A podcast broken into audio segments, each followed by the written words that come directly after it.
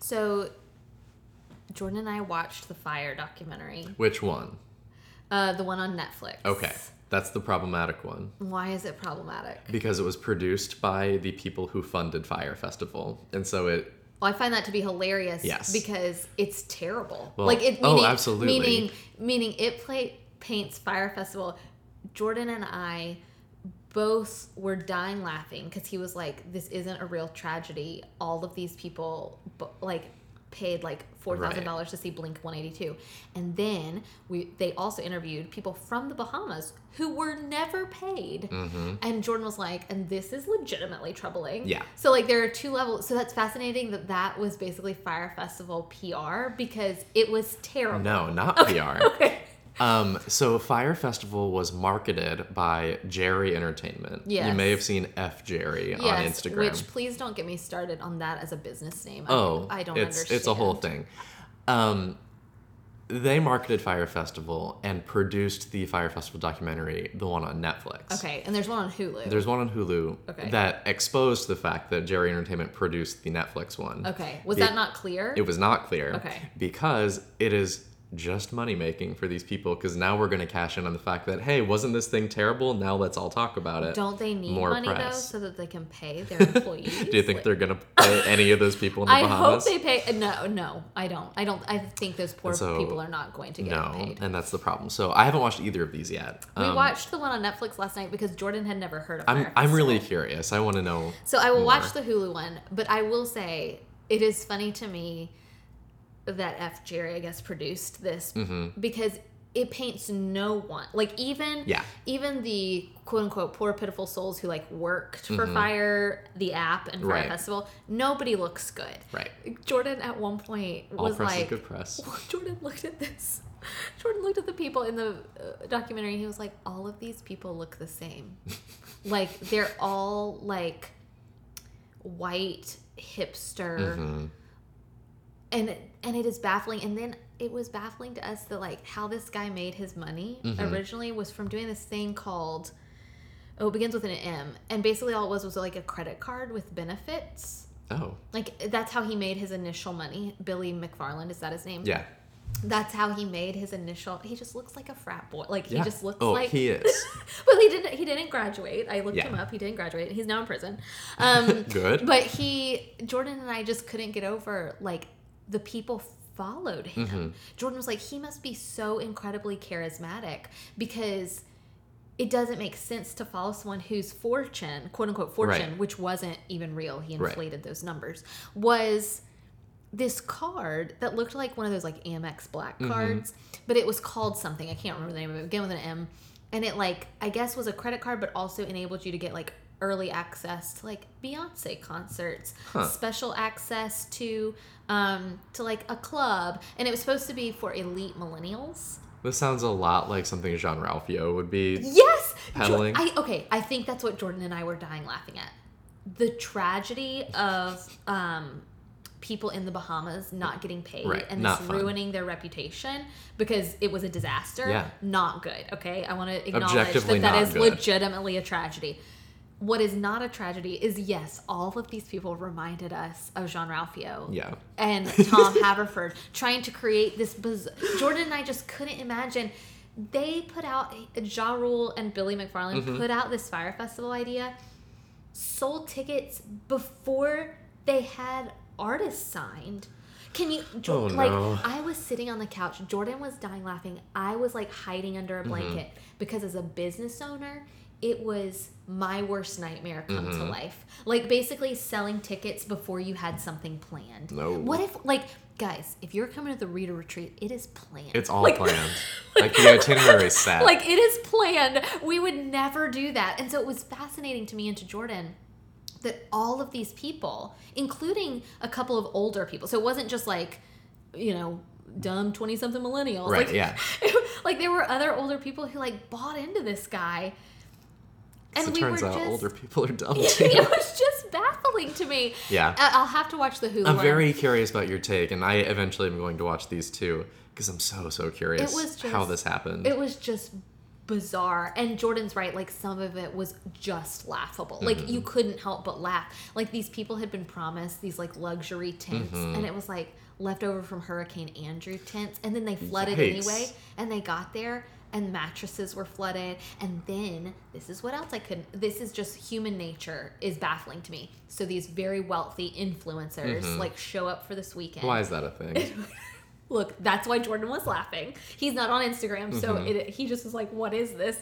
So these influencers show up instead of the resort they've been promised. Mm-hmm. They have like it had rained that morning, and so they get there and their tents are like half open. Their air mattresses are flooded, but so these rich young twenty somethings. One guy was like, "Oh, I just went around and peed on everybody's mattress," and What? Jordan and I were like, Why? why would you do that? And Jordan was like, I'm telling you, they're lucky nobody got hurt Yeah. because mob mentality and mm-hmm. these very wealthy people who were accustomed to a certain level got there and did not have that given to them. And so then, in outrage, started peeing on each other's mattresses. And I just got questions. Yeah. I just got so. And so I want you to read Lord of the Flies, like we talked Yes, about a I'm couple going weeks to. ago.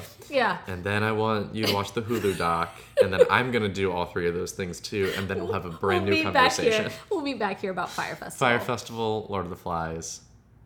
You read it here first.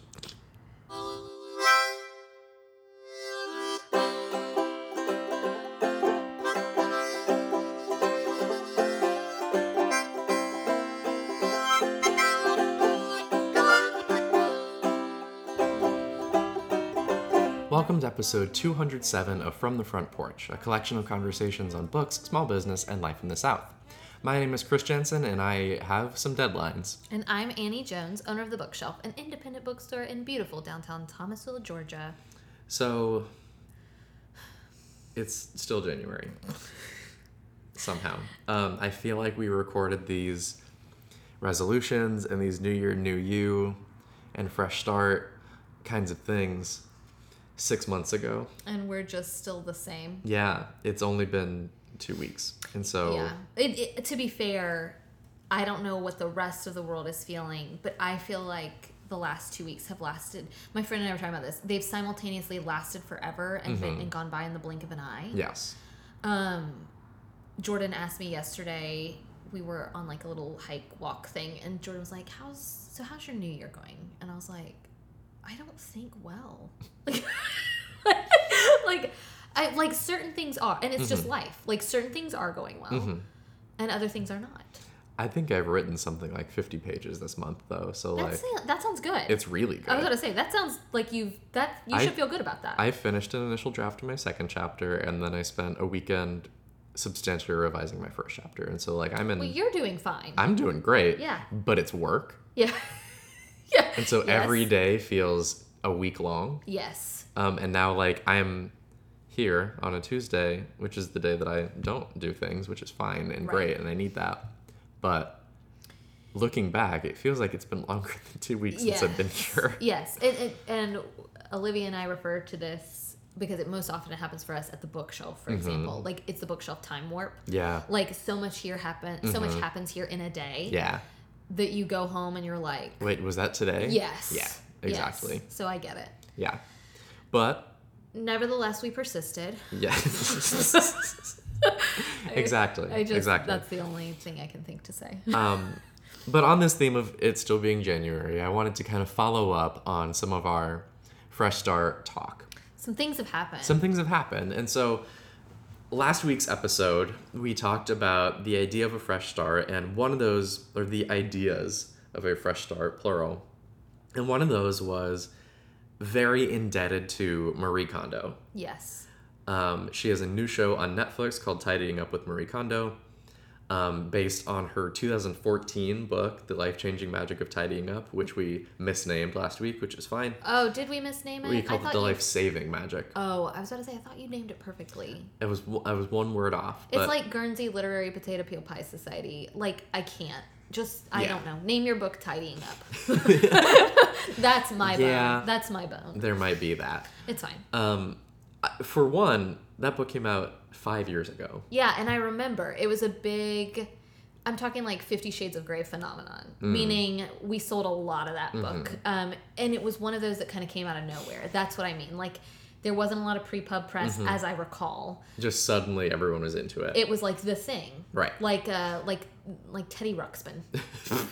For Furbies. Fur yes, Furbies. Sorry, 80s. The- child of the 80s. 90s. Yeah. um, so, hmm. Tangent. Do you remember when Grey came out and we had to order a box of 24 from the publisher I and I think sold three? I do. We ultimately sold them, but I forgot shame. Like Yep. I forgot people are ashamed. Yeah. And so we did wind up selling, I think, all 24. Eventually. But it took a long time. Meanwhile, Fifty Shades, people still come in and request that book. Do they really? Mhm, Not often. But You can just read Fire Sermon, guys. No, no, not the same thing. I don't know. I read some passages Oh, did you? recently and it is uh, It is- very similar. Look, it's hard R. I said that. It is NC 17. But the but the prose the a prose. point. The prose. The prose has a point. Moving anyway, on. moving moving on. Um, I want to come back to Marie Kondo because in the weeks since we've recorded this, I've seen some.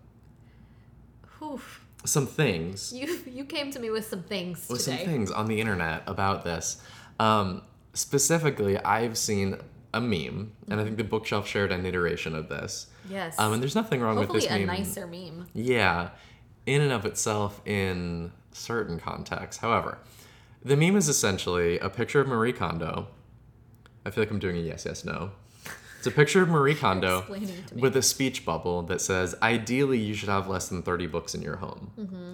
Under that, I've seen several different things attached. Yes. I think the one that the bookshelf shared was something like, I don't need that kind of negativity, or something else I think that's right.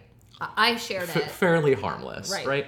I hope I've seen other things attached to it with stuff like, um, this woman is a monster, Right, less harmless. less less harmless, um, and I just feel that a lot of people have taken particular umbrage to this idea that they should only own 30 books or less. I want to ask a genuine question. I think I asked this before we started recording, and I don't remember if you answered. Do you think this is legitimate outrage, or this is like people are tired of being outraged over legitimate things, and so like we're joking mad at Marie Kondo for telling for seemingly telling Uh-huh. us to get rid of our books? Like, do you think these memes are stemming from a true place of how dare she, or more of ha ha ha ha ha I Marie think Kondo? I think the memes are stemming from a place of Marie Kondo and shared in the spirit of I am outraged Okay. because the internet is not capable of nuance. Which I hate. Guys, Yep. we can do better. we can do better. And so there was a very interesting piece um, that ran in Bustle recently. I'll link that in the show notes. Um, and we don't need to talk about the whole deal in depth. But what I do want to talk about is this idea of did Marie Kondo actually say that you should only have 30 books in your house?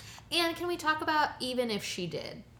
Yeah. So first, let's address. the First, first let's address the first question. On page 93 We came with sources, you guys. of The Life Changing Magic of Tidying Up, the actual quote says, I now keep my collection of books to about 30 volumes at any one time. But in the past, I found it very hard to discard books because I love them. And she tells a story of how the first time she tried to whittle down her library, she got down to 100 books, which is no small number of books. Correct.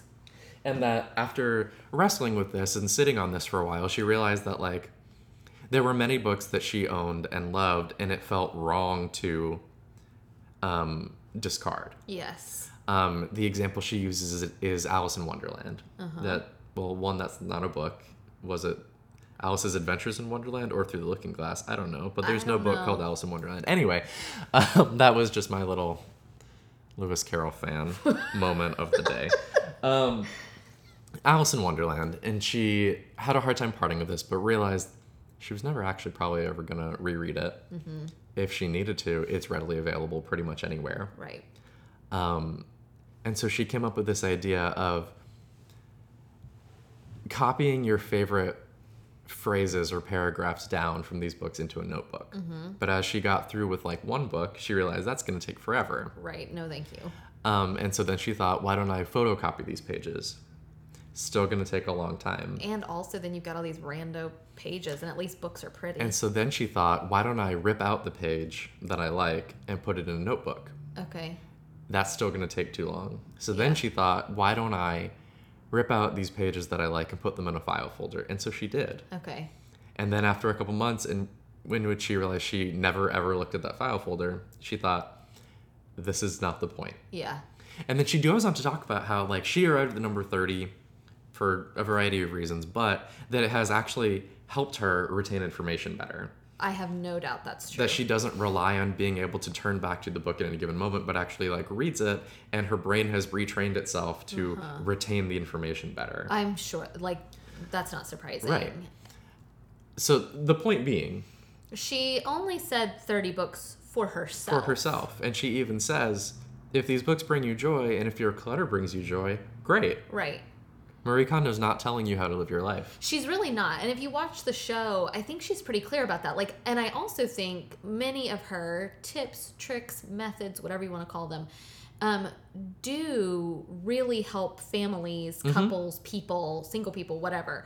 They help people remember and realize what's important. Exactly. And you and I, you talked about in the Bustle article this idea that it's not just about what brings joy, but it's really what brings meaning. Mm-hmm. Right. Is what that deeper word means. And so there was um, a writer somewhere on Twitter who wrote a whole piece, and I forget where it was published, but it's also linked in the Bustle article, about how, like, the idea of sparking joy isn't a good metric for keeping books, that books should challenge us and sometimes disturb us, and that's Mm-hmm. Right. what literature is able to do.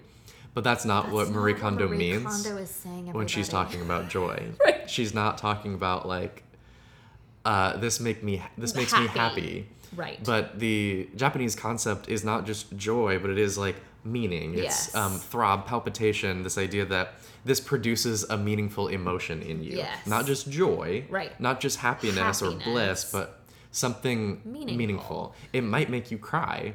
Right. That's still a kind of joy. Yes, it means something to you. Right. And I think, you know, when you initially say, "Oh, she ripped out pages of a book," like I'm A lot of sure people are clutching their pearls I was right about now. Mm-hmm. to say, I'm sure a lot of people that really bothers. Like, I dog ear my books. That bothers a lot of Mm-hmm. I write in my books, same I- deal. You know, I rip little notches in mine. It's fine. Um, would I rip out pages? No. For me personally, Right. I would rather have the full book than I would a file folder. And because I, for me, these passages have the most meaning in the context of their book. right, in the context of the whole. Right. And like maybe you can remember that. Right. As you're Looking at, wouldn't as you're shock looking me at if this she could. paragraph. She of seems course, she's very in- intelligent. incredible. but I I do understand why people are like, nope, not gonna rip up my books. Right. But again, she's not telling you to do that. yeah, and like I can understand. And she even said that that didn't work for her. Right. And we're allowed to have a reaction, right? Right, Like you course. can react. I'm we have talked previously. We and- talked at length and- about this. Yes, not on the air.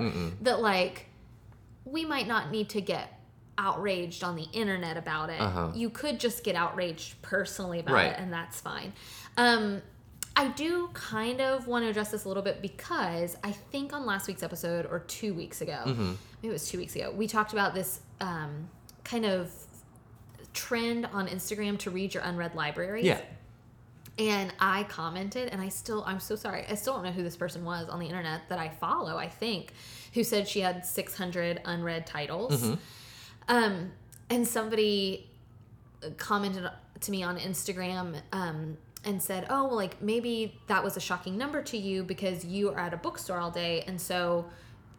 You know books are a tactile experience and you forget like how meaningful those are and i told her i was like oh no i still find books really meaningful and i jordan and i did a brief we didn't like really count them but like we did an, Mm-hmm. An estimate average. yeah and we think we have 300 to 350 books in our Uh-huh. home um and look that number makes me a little uncomfortable um but i regularly go through my books Prune your collection. and I yeah, I Yeah. regularly regularly do. And like I've said before on here, I have a couple of books that I think people will be like, Annie, why do you have? Mm-hmm. There's like and I maybe I've said this on this podcast. Um that I have this book that I think is like Christian fiction Mm-hmm. about Jane Austen. And I've never read it, but my dad gave it for me for Christmas one year. Gave it to me for Christmas one year, and the inscription says something about being a great writer uh huh. okay, I could rip out that page and get rid of the book because the book is not what brings me meaning Right. or joy. But I know me, I'm way more inclined to lose that piece of paper. Absolutely. so, so I so that book, guess what, will probably remain in my collection Yeah. until the day I die. exactly. And that's fine. Um, for me, my home does not look like Marie Kondo's home. I'm Mm-hmm. Right. sure of it. Um, but can I still use some of her principles? Absolutely. And do for the record, I own 350 books. Jordan and I were figuring out, and I'm not here to tell anybody what to do. Mhm. But I think maybe 10% is a good number of books that could be your unread library. Like that would be Yeah. wouldn't that be 30-ish books unread? And I think we've talked about this before too. That 'cause- some books are aspirational. yes. You buy a book because you want one day to have read it. Yes. I definitely own several books that I haven't read that one day I want to. Right. Will I get there? Time will tell. Well, and all I think about all the beautiful classics like we sell. Mm-hmm. Who knows? And I will not speak for anyone. Maybe you really are reading them, but I wonder when people buy them, is it more? because you think you should own it? Yes. Or because you're actually going to read it. And like the thing that I think book people especially forget about books or look down on other people who think this way, books are objects. Right. beyond just the words in their pages, which is one thing, the book is a physical object. It's a tactile experience, but can also be decoration. I well, and I. And I don't and I don't think that's wrong. No, I was about to say I. You've seen my home. Yeah. Because I have so many. Because I, I apparently own 300 to 350 books. I think I own more than that. I uh, do decorate with mine. So like sometimes I keep these bigger. Like I have this big Jane Austen collection from like Barnes and Noble, Uh-huh. and I was just thinking in Oh, my yeah. head that's one I could probably get rid of, and I could, but it does lift my lamp And it's pretty. yeah, and it is pretty. So it's I understand kind of where the outrage the where the, I understand the joking outrage. Mm-hmm. Right. I don't understand the real outrage. Because there is, and like, maybe this is not apparent to all of our listeners, and that's okay, but like, there is actual outrage over this. Right. There are people actually writing op-eds about how Oh, what is happening? about how the idea of limiting your library to 30 books is disturbing and terrible and wrong.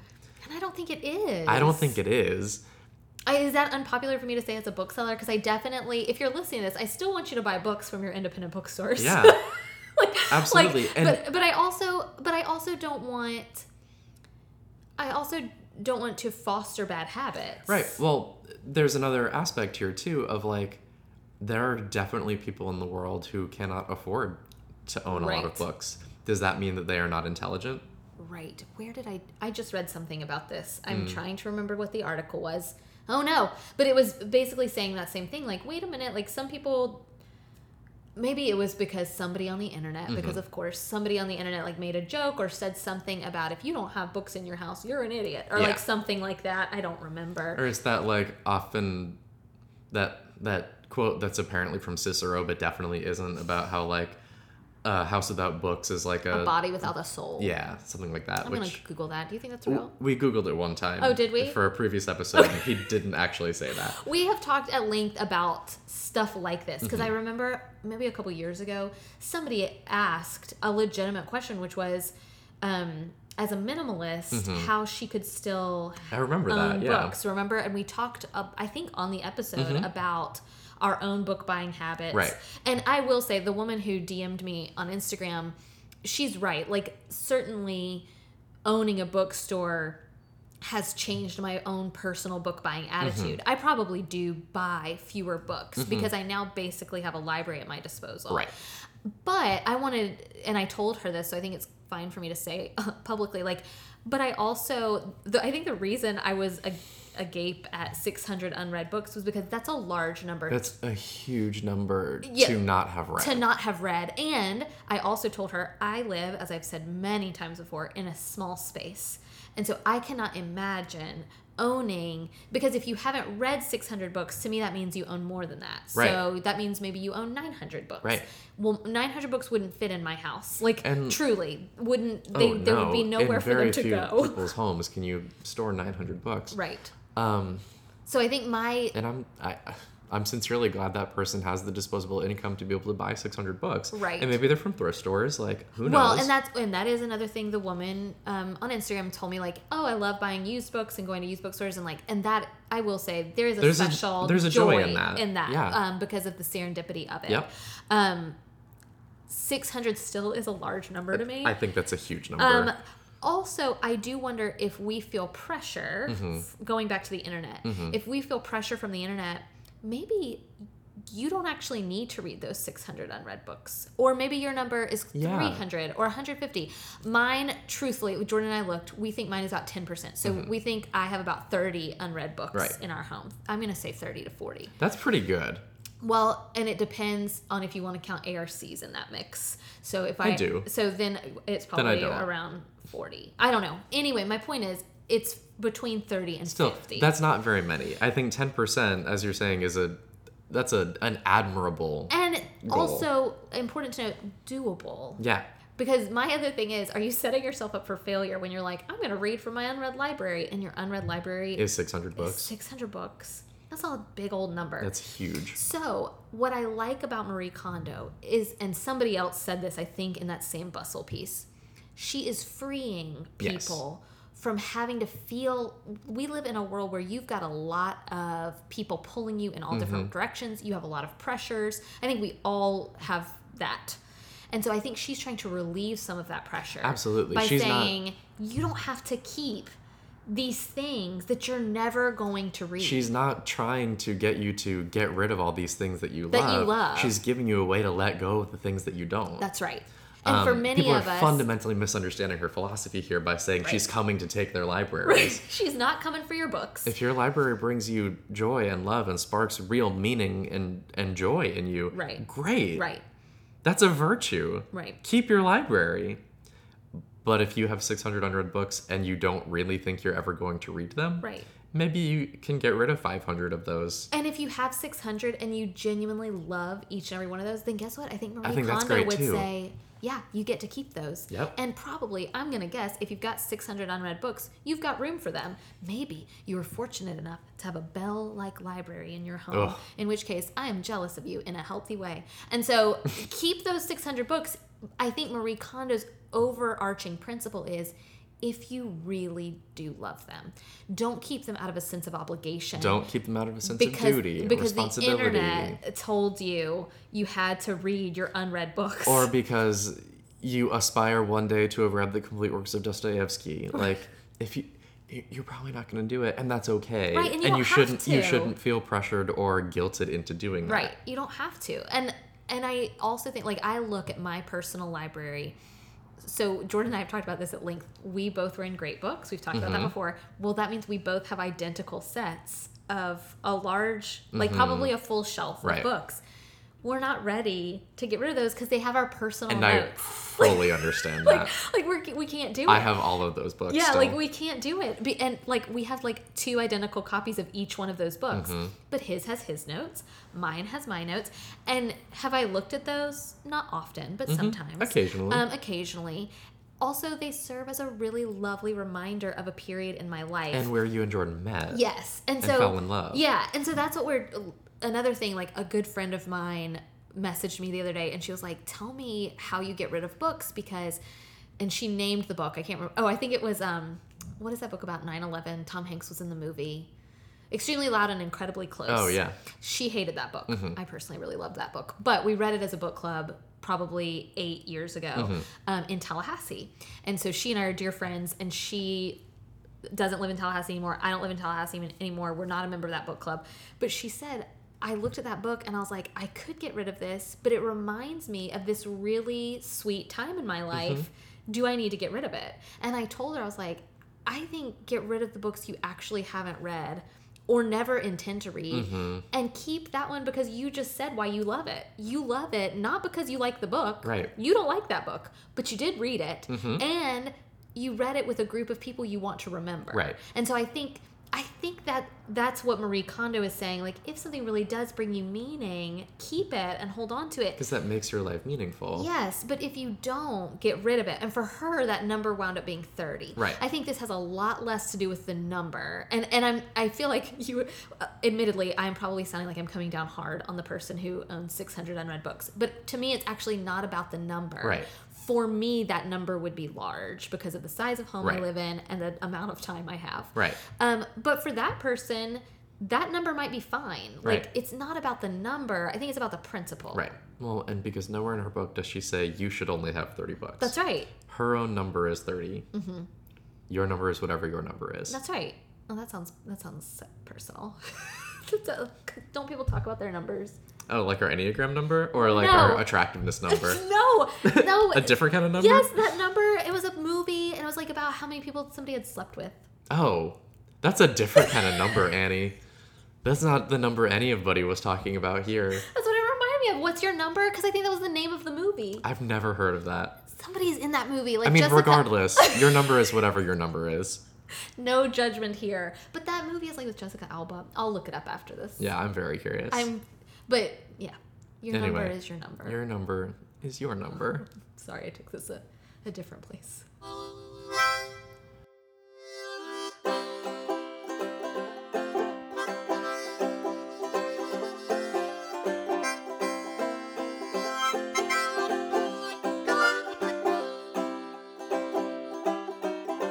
We're at the bottom of the barrel again. Started out strong, but now we're coming up thin. Oh, we lots with all the devils of sin. Oh my God, oh my God, oh my God. From the Front Porch is a production of The Bookshelf, an independent bookstore in Thomasville, Georgia. It's produced by me, Annie Jones, and Chris Jensen, and edited by Chris Jensen.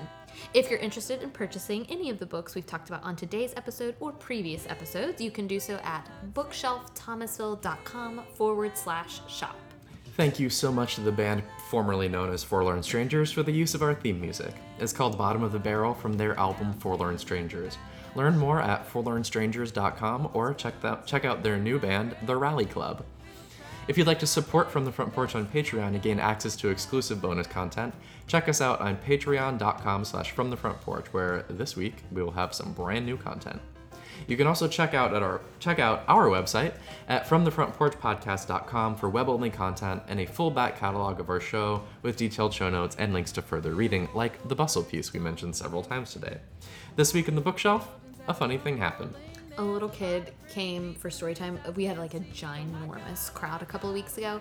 But what I loved is that this kid, like, literally, his mom was trying to stop him, but he rode his bike into the bookshelf. Like, he was What? Uh-huh. supposed to, like, park it outside, but just put on Kept it, like, going. kept on coming in. And it made me die laughing. That's I tried to take a picture because it, the mom was so mortified. Like, you're not supposed to be riding a bike in here.